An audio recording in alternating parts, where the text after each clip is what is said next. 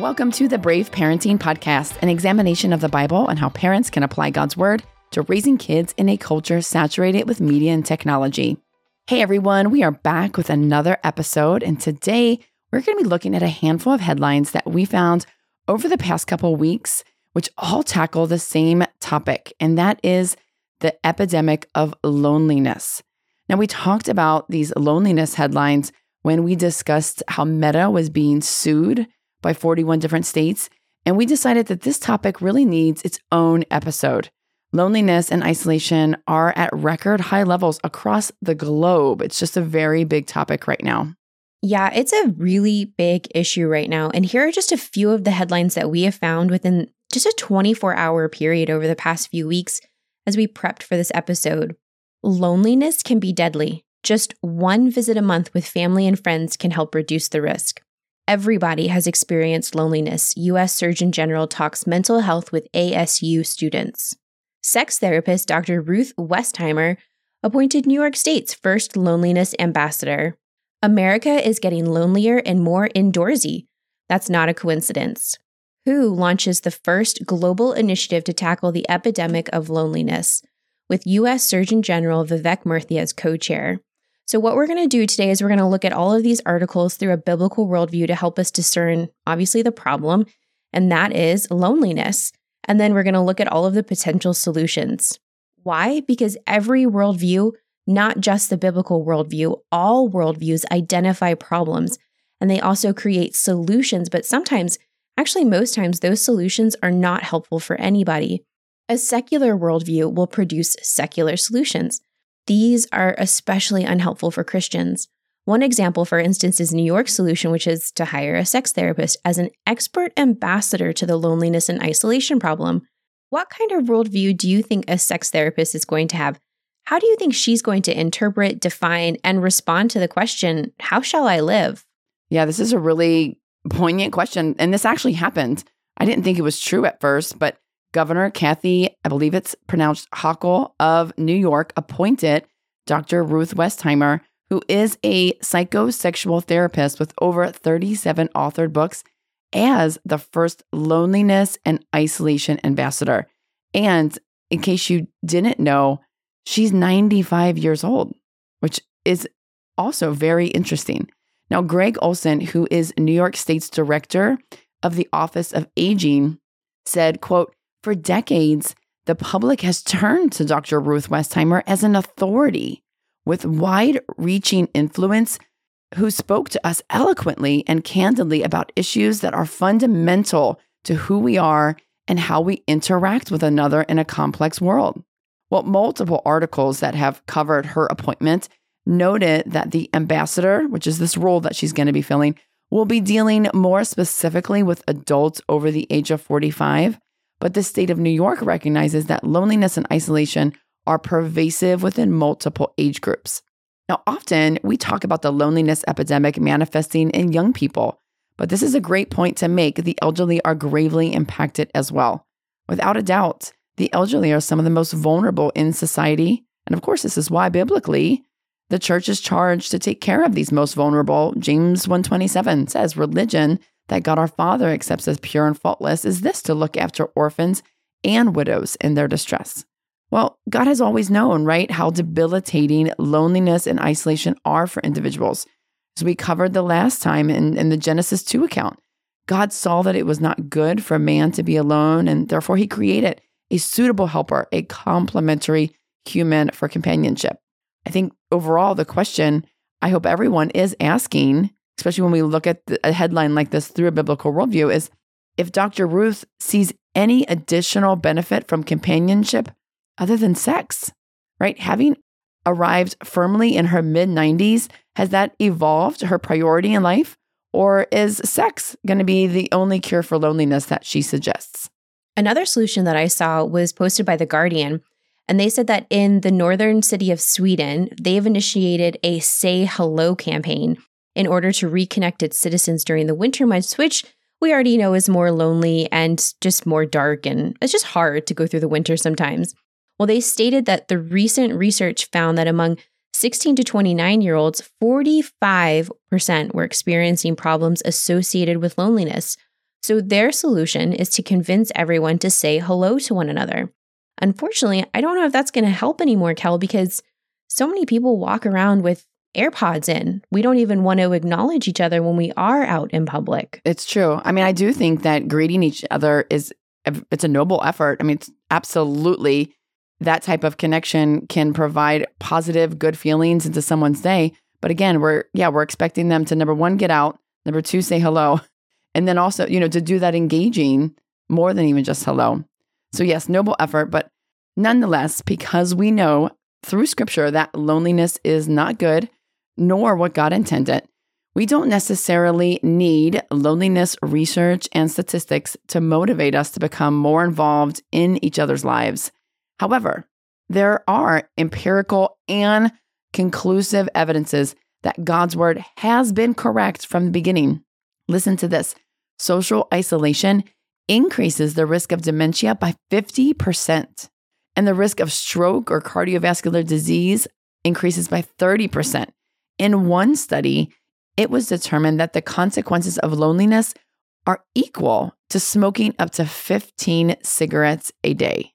So, in light of what we know through God's created order and now what we sort of just learned through this empirical research, we really shouldn't be surprised that the loneliness epidemic has caught the attention of so many people in the public square. And rightfully so. It's a deep rooted problem that needs to be solved. Kelly, I really want to touch on what you just said about the empirical data. Now, this is the observation of the data of reality, right? It's the numbers of proof that isolation is absolutely not what God intended.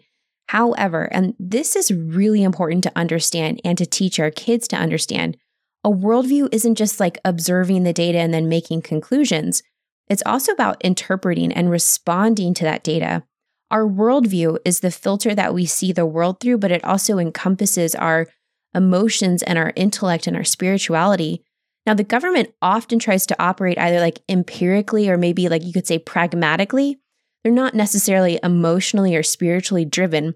So you could say that their framework is already lacking and will likely fail for many individuals because they're not taking a holistic view of man. Absolutely. We're very much of a science driven type of society. And so a lot of times we just want to look at sci- science and stats and make our decisions on that. But yes, there is so much more, which we're going to get to that in a few minutes. But here are a few more examples, though, of some proposed solutions to the loneliness epidemic. Another member of the government taking interest in solving the epidemic is Senator Chris Murphy from Connecticut. Now, he is introducing legislation to create an Office of Social Connection Policy. And it, it will be through this office that national guidelines on improving social connections would be implemented throughout the country. Kelly, did you say national guidelines to improve social connections? Is that like, is that what you That's just said? National guidelines on improving social connections. Wow. Government guidelines to improve relationships. I'm sorry, but this is not a matter of international diplomacy. This is about intimate, caring, and devoted relationships between two or more humans. Can our government actually bring about improvement on this micro level? Could they actually do that? I mean, that's the question. It sounds really good, right? When you just read it like, oh, the government cares. They care about us. But that's that is the exact question, Chelsea, is can they do this on this micro level? Can they force us to socialize more? Well, they are trying for what it's worth, right? Surgeon General Vivek Murthy has also made loneliness a priority as well. Earlier this year, you may remember he had said that the number one problem among young people is social media. And he said this quote, I firmly believe that the youth mental health crisis is the defining public challenge of our time, Murthy said. He goes on to say, quote, we've got to do everything as a society to not only give young people access to treatment and to the resources, but also to get at the root causes of what's driving this mental health crisis in the first place. So recently, Murthy has actually been on a tour. It's called the We Are Made to Connect tour. And he's stopping in colleges and universities and other venues along his route. And he's discussing this epidemic of loneliness and isolation. And he says that the purpose of the tour is to meet people where they're at and openly discuss the problem of loneliness that so many young people are facing. And I commend him for that, for getting out there and talking to these young people and trying to get at these root causes. Now, at Arizona State University, there was a survey that was put out before Murthy arrived. And 80% of the students at ASU reported that they have been unable to form meaningful relationships. 80% of the students, you guys. That number is absolutely tragic, and it really should make all of us wonder what is causing such a debilitating loss of basic human connection? Yeah, I think I have a few ideas, but alas, let's stick to what our government has to say because they, they definitely think they've got it figured out. Let's look specifically at their solutions. To begin addressing the epidemic of loneliness, the Department of Health and Human Services has created a 60 plus page advisory on loneliness and isolation. And in this advisory, there are six pillars meant to address this very complicated issue. Now, as I list these six pillars, I want you to listen closely and try to discern a practical application or even a practical meaning of what this is going to look like. Okay, the first pillar is to strengthen social connections locally. The second is to create policies with a pro connection approach. The third is to mobilize the health sector. The fourth pillar is to reform the digital landscape. Number five is to expand research and deepen our knowledge. And the sixth pillar is to increase conversations about connection in public spaces like work and school. Now, personally, I don't know what they mean by any of that except for reform the digital landscape, right? Maybe it's because of my worldview. That that seems like a tangible thing that I could put some suggestions to on how they could fix that. Honestly, how would they actually strengthen connections locally? Like, are they sponsoring like local bingo nights for the elderly? Or are they offering like incentives for Gen Z to like go out to local parks without their smartphones? Because I really honestly am curious because I agree it does need to happen. However, my concern is that it's just not possible. Because if you take those two pillars side by side, reforming the digital landscape and strengthening social connections in the community, what that would entail is no more delivery grocery orders, you know, to your home.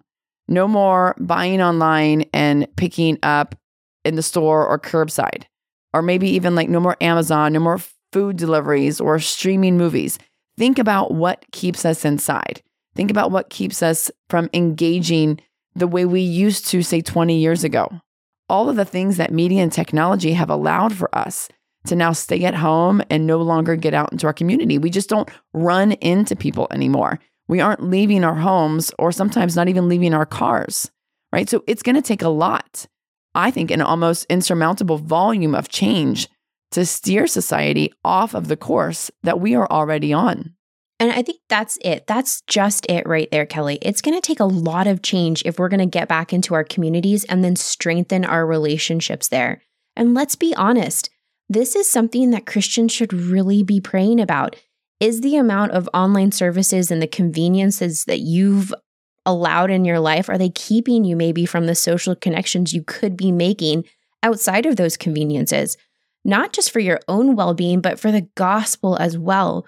We sh- maybe shouldn't be using all of these technological conveniences without critically thinking about what's being lost. We have to count the cost before we engage in a lot of these conveniences.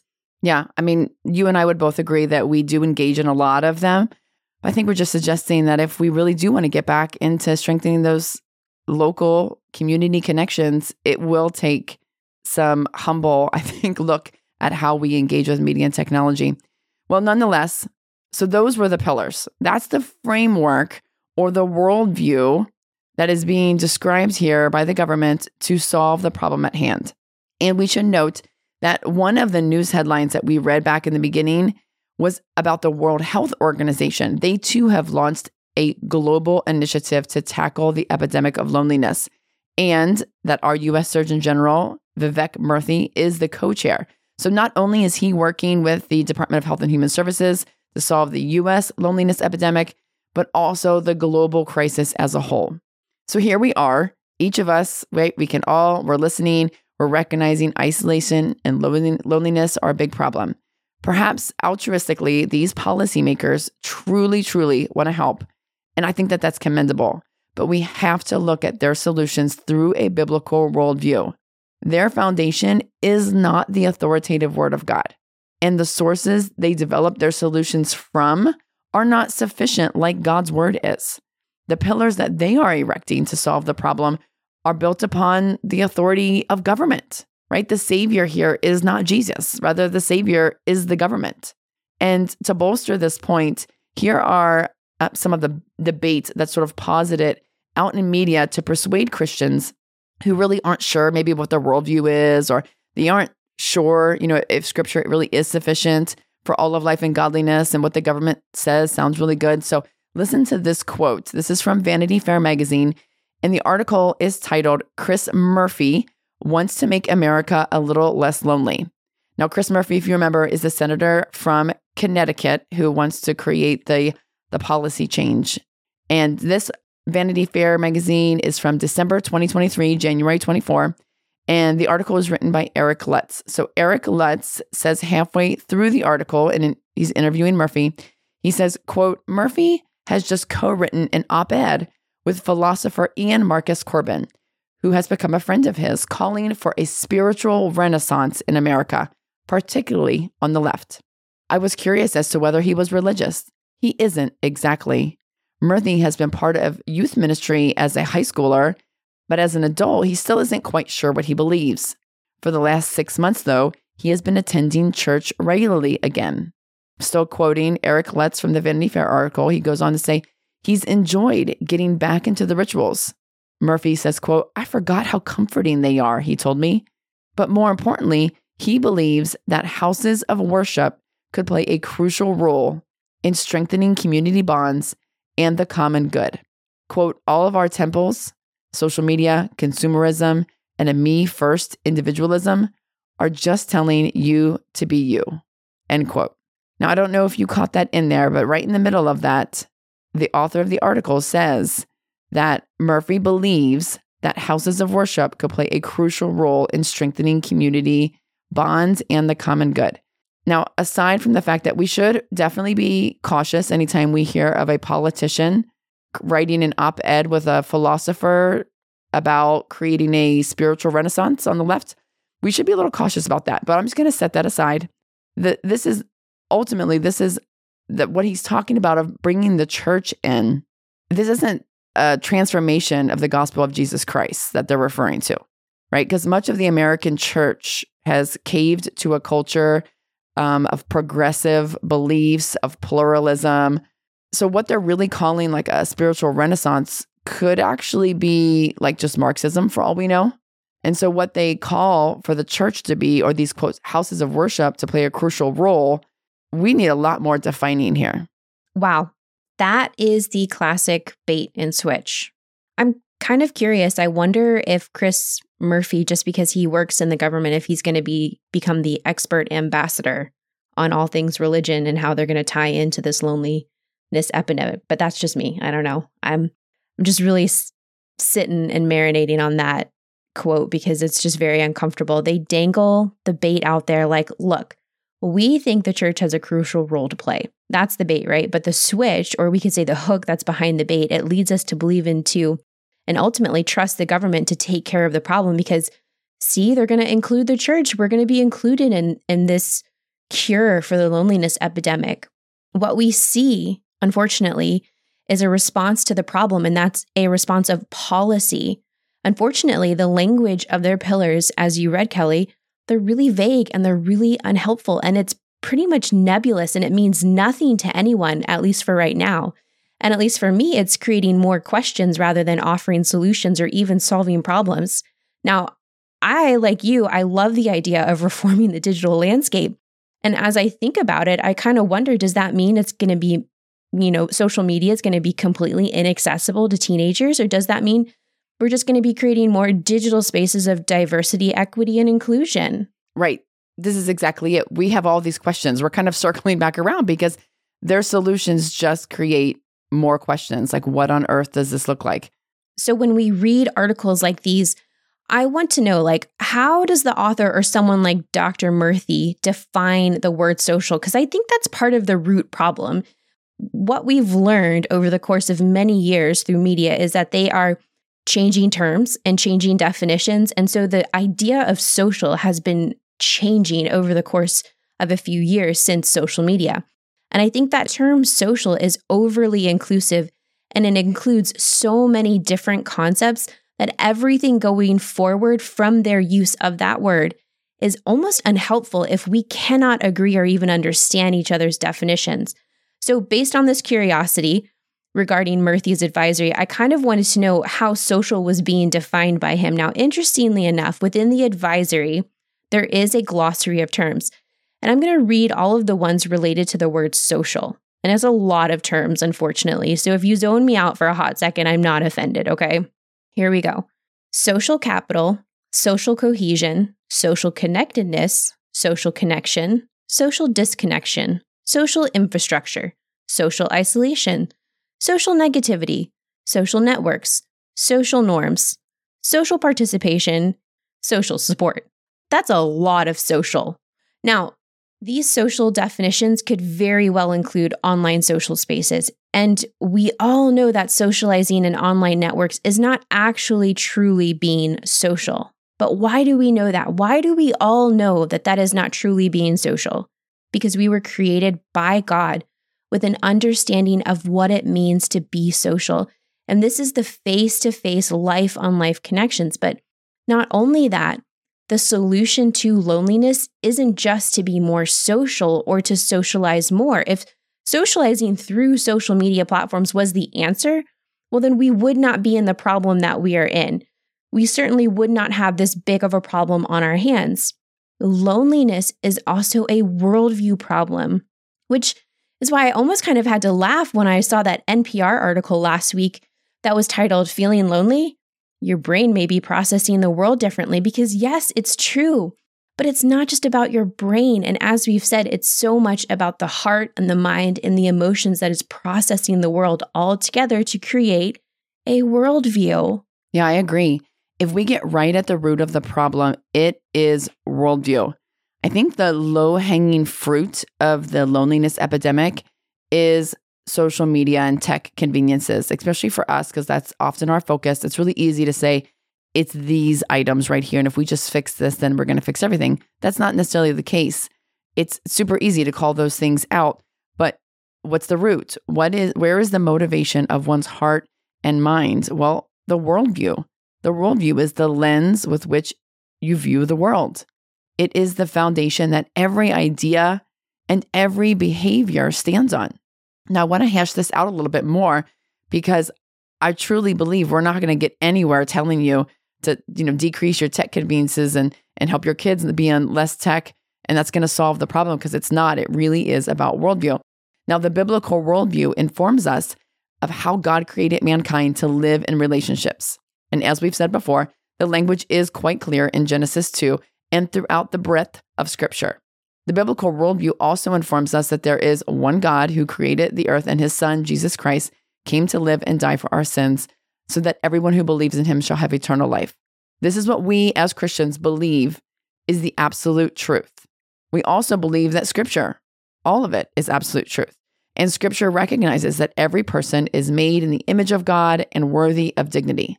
And scripture defines for us what is good for mankind prescribes a moral and ethical goodness that applies to all people everywhere at all times. This is the biblical worldview. And holding these beliefs makes Christian believers what they would call absolutists.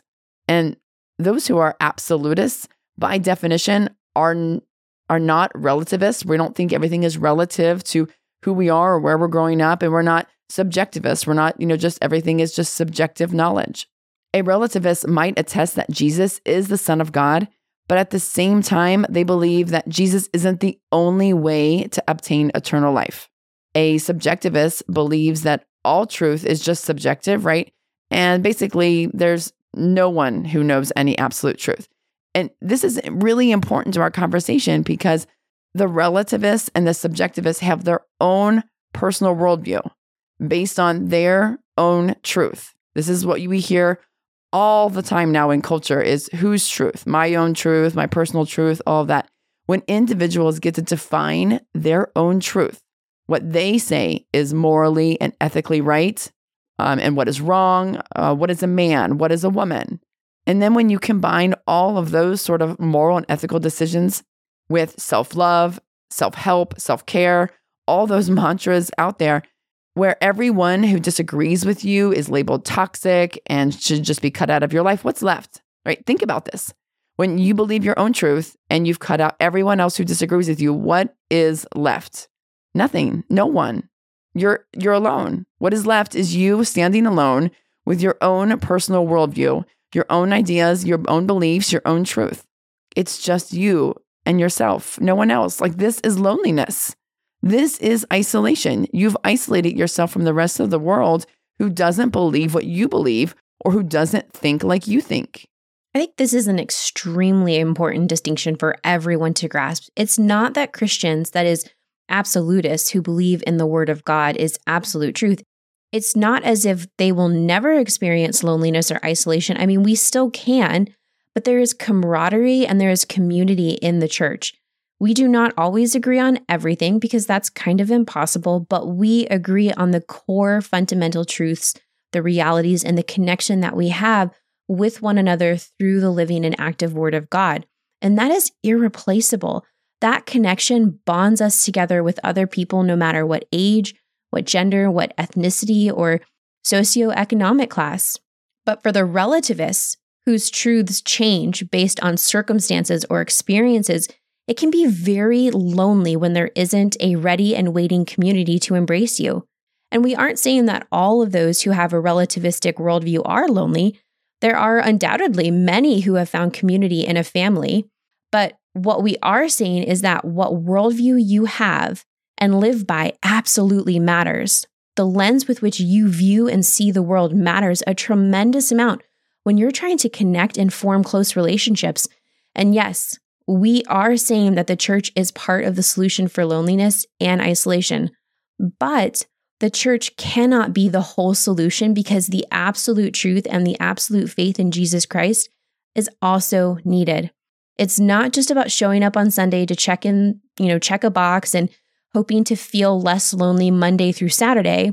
The church is the solution because it is in the business of transforming lives from the inside out. And that transformation does not come without belief in the absolute truth of the Holy Scriptures, every single last word of it, all of it. And the government will not and cannot tell you this. Politicians are relativists. Some perhaps are absolutists in their personal lives, but in the public square, they are absolutely going to change their beliefs and their truth based on the needs or the votes. So when senators talk about houses of worship playing a key role, we can read news like that and we can recognize that, yes, the gospel is the answer, not just any house of worship, but the church that is built upon the foundation of Jesus Christ and the absolute truth of the gospel. 100% Chelsea. I'm really glad that we stopped and clarified a lot of those points. Hopefully, you didn't get lost in some of those words and definitions, and maybe you need to rewind and re listen because it really is important, especially as we're parenting, as we're raising our kids. When we talk about worldview being important for how our kids interpret and see the world, this is a very clear distinction that can be made that can help them be less lonely, less isolated as they grow up. But let's go back to the government advisory real quick, by the way.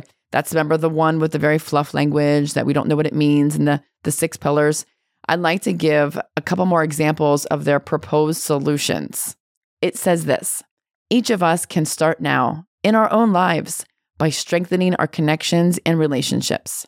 Our individual relationships are an untapped resource, a source of healing hiding in pr- plain sight. They can help us live healthier, more productive, and more fulfilled lives. Answer that phone call from a friend. Make time to share a meal. Listen without the distraction of your phone. Perform an act of service. Express yourself authentically. Well, some of these are practical and some of them are just out of touch with reality. So, the first practical advice that they think they're offering to you is to answer a call from a friend. Well, that's pretty much out of touch with reality because no one calls each other anymore. They text each other, and teens don't text each other, they snap. So, instead of saying answer the phone call that you are supposedly getting, they could have said, agree with a friend to have a phone conversation instead of texting through the day or call your mom. Your mom always wants to answer your call, or call another family member, right? Ultimately, stop texting as much. And even then, How will this government recommendation be monitored for future success? Next, the advisory offers make time to share a meal. Let me just be super blunt here, folks. We have the time. We say we don't have the time, but we absolutely have the time to share a meal together. But we choose to eat alone. We choose to stare at our phones instead. Put down your phone, turn off Netflix, unschedule your evening activities, and eat a meal at the same time around the table as a family. Then they posit listen without distraction. Okay, we I think I can agree with this one, Kelly. I think you could too. This is actually a good start. Yeah.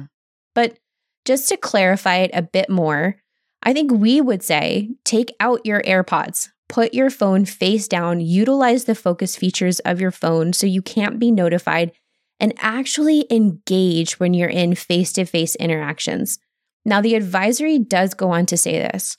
The advisory presents a framework for a national strategy with specific recommendations for the institutions that shape our day to day lives governments, healthcare systems, and insurers, public health departments, research institutions, philanthropy, schools, workplaces, community based organizations, technology companies, and the media.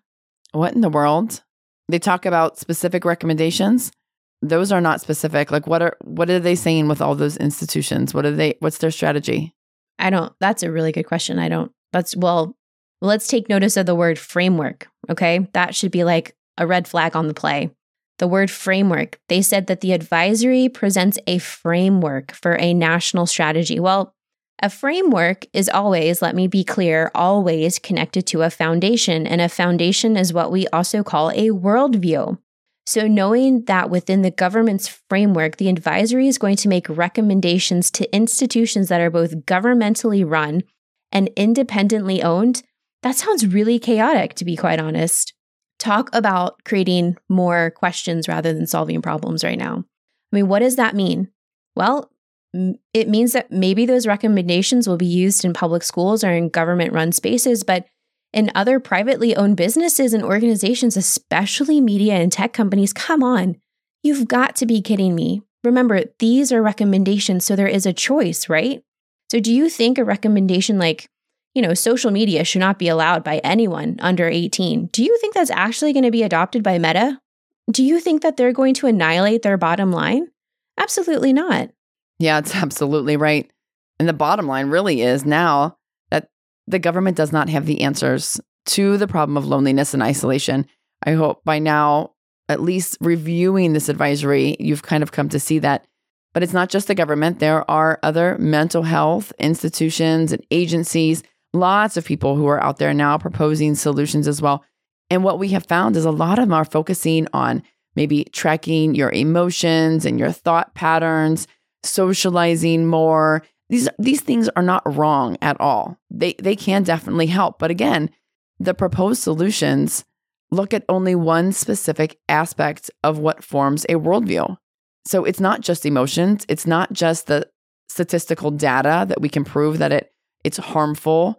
It's so much more, right? It's all of that. It's the mind, it's the heart, it's the spirit, it's the intellect, it's all of these together. So we would like to offer our first really quick, easy to digest introductory set of solutions for you that are going to be coming from a biblical worldview. Yeah, that's right. The first solution is to go to church and get involved. Now, the government is definitely not going to recommend that to you, but we can recommend that to you. So if you claim Christ as Savior, then you are commanded to go to church. Hebrews 10:25 says, "Let us not give up meeting together, as some are in the habit of doing, but let us encourage one another and all the more as you see the day approaching. The truth is, some of us are in the habit of neglecting the command to meet together, and we all have a different kind of excuse, right? Maybe you're in the habit of watching it online, even though you absolutely could go back to church, or maybe you're in the habit of allowing a child's sports game to keep you away. But whatever the habit is, we truly hope that you kick it to the curb and you get back into the body of Christ. Yeah, that really is key. And the second solution that we would like to offer is to begin improving social connectedness in your family, right? It's very easy to give a nebulous, just get more connected socially. But we're talking about in your immediate family, the context who lives in your inside your home. God's word says in Romans 12:10, "Be devoted to one another in brotherly love, honor one another above yourselves." All of the recommendations and solutions presented by the policymakers will overlook one glaringly obvious issue, and that is our heart. All of this socializing and connection begins in our heart with our motivations. To be devoted to one another, you must love one another, right? And you want you must want to outdo one another in showing honor. If that's going to be us, then we need to be thinking about that in the context of our home with our kids or with any, you know, our parents or whoever else, depending on what age you are that you're listening to. There is no better place to do this than with your family. So, parents, honor your kids and prioritize family meals together. Husbands and wives, outdo one another in love and model affection for your children. Don't let everyone just go into their individual bedrooms and isolate. It may seem really awkward to get into those like family games. Everybody get a, you know, we're going to play something, we're going to watch something together. Even if you're watching something together, just being together. And yes, you might have to force it. That is the first positive step towards connectedness. And the third solution is to prioritize and schedule relational time outside of the home. Now, let's be honest, we are all busy people, and that's not always a bad thing, right? We could be very fruitful and productive. So it's not about guilt or shame that you're busy, that you can't necessarily connect, but it is about when we try and just muscle through our packed schedules and we forget to be relational. And then we wonder why we're feeling lonely or why we are edgy with our emotions because we haven't been able to connect with anybody. So this week, maybe you can schedule a coffee date. Right? Just stop putting it off. You know, you have that friend that every time you see each other, you're like, oh, let's grab coffee or someone, let's have lunch. Schedule it. Let's get it on the calendar. Or maybe you offer to host a brunch with a group of friends, invite them to your home, get together with a few families or another couple, go to a movie, go visit a neighbor, maybe who maybe had to go to a nursing home, or your great aunt who lives 20 minutes away, but you always just forget about her and don't go visit. Right? You're going to continue to make excuse after excuse if you let your flesh win over, because this is just what happens in our busy lives. So I want to challenge you to make it a priority. Reach out to someone and make that social connection, kind of schedule it, make an appointment. But whatever it is, prioritize being with other people. Hebrews 10 24 says, Let's consider how we may spur one another on towards love and good deeds. And that's hopefully what Chelsea and I, our goal was with this episode, is really just to spur you on, especially with these suggestions, towards love and good deeds. I love these solutions. I could be biased, but I think they're pretty fantastic. Go to church, relate better and intentionally with your family, and then prioritize and schedule relational time outside of the home. We focused a lot on worldview and the framework that makes up a worldview this week because this is a topic that requires we view it through the lens of scripture. Otherwise, the secular, the postmodern, the progressive worldview are all going to be accepted uncritically, like without thinking, because as we've said a hundred times on this podcast, worldviews are caught, they're not taught. So if you haven't taught yourself how to view issues or cultural issues through the lens of unchanging truth, now is the time. And it is also the time to teach it to your children. Yeah, at the end of the day, we can read a ton of articles on loneliness and isolation, but God's word will be the only thing that truly speaks a better word over our lives. It will always be a better solution, and it will always be founded on the solid, unwavering foundation of Jesus Christ. And we must trust it. It must have authority over our lives. Otherwise, we turn to these so called experts like sex therapists or government politicians who neglect the imago Dei, right? The image of God. They overlook the heart, they reject Christ, and ultimately, as we have seen, they give us more questions and cause more harm rather than producing actual solutions. The problem of isolation and loneliness is a problem that's in our hearts. It is a problem of sin and of selfishness. And the fuel on this fire is the faux connectivity that our online lives bring. Mm-hmm. Friends, there is no better news than that God has made a way to have personal and intimate relationship with you through the work of his son Jesus Christ. He is the way, the truth, and the life that restores the fundamental relationships that guide all others. the only solution is the gospel. So let us go and live out the gospel bravely and boldly with intentional relationships with those around us who do not know Christ. Mm-hmm. Amen. Amen. Well, thank you all so much for listening, friends. Um, we pray that you benefited from this content, that you gain some insight, that you understand a little bit better how to view some of these news headlines about isolation and loneliness through the biblical lens. If you love the podcast, we would love a five star review and subscribe so you don't miss an episode. Starting in the beginning of 2024, we will be discussing artificial intelligence and all that that entails. So you don't want to miss an episode. Stay tuned for that. And until next week, y'all go be in relationships and go be brave. We'll see you next time.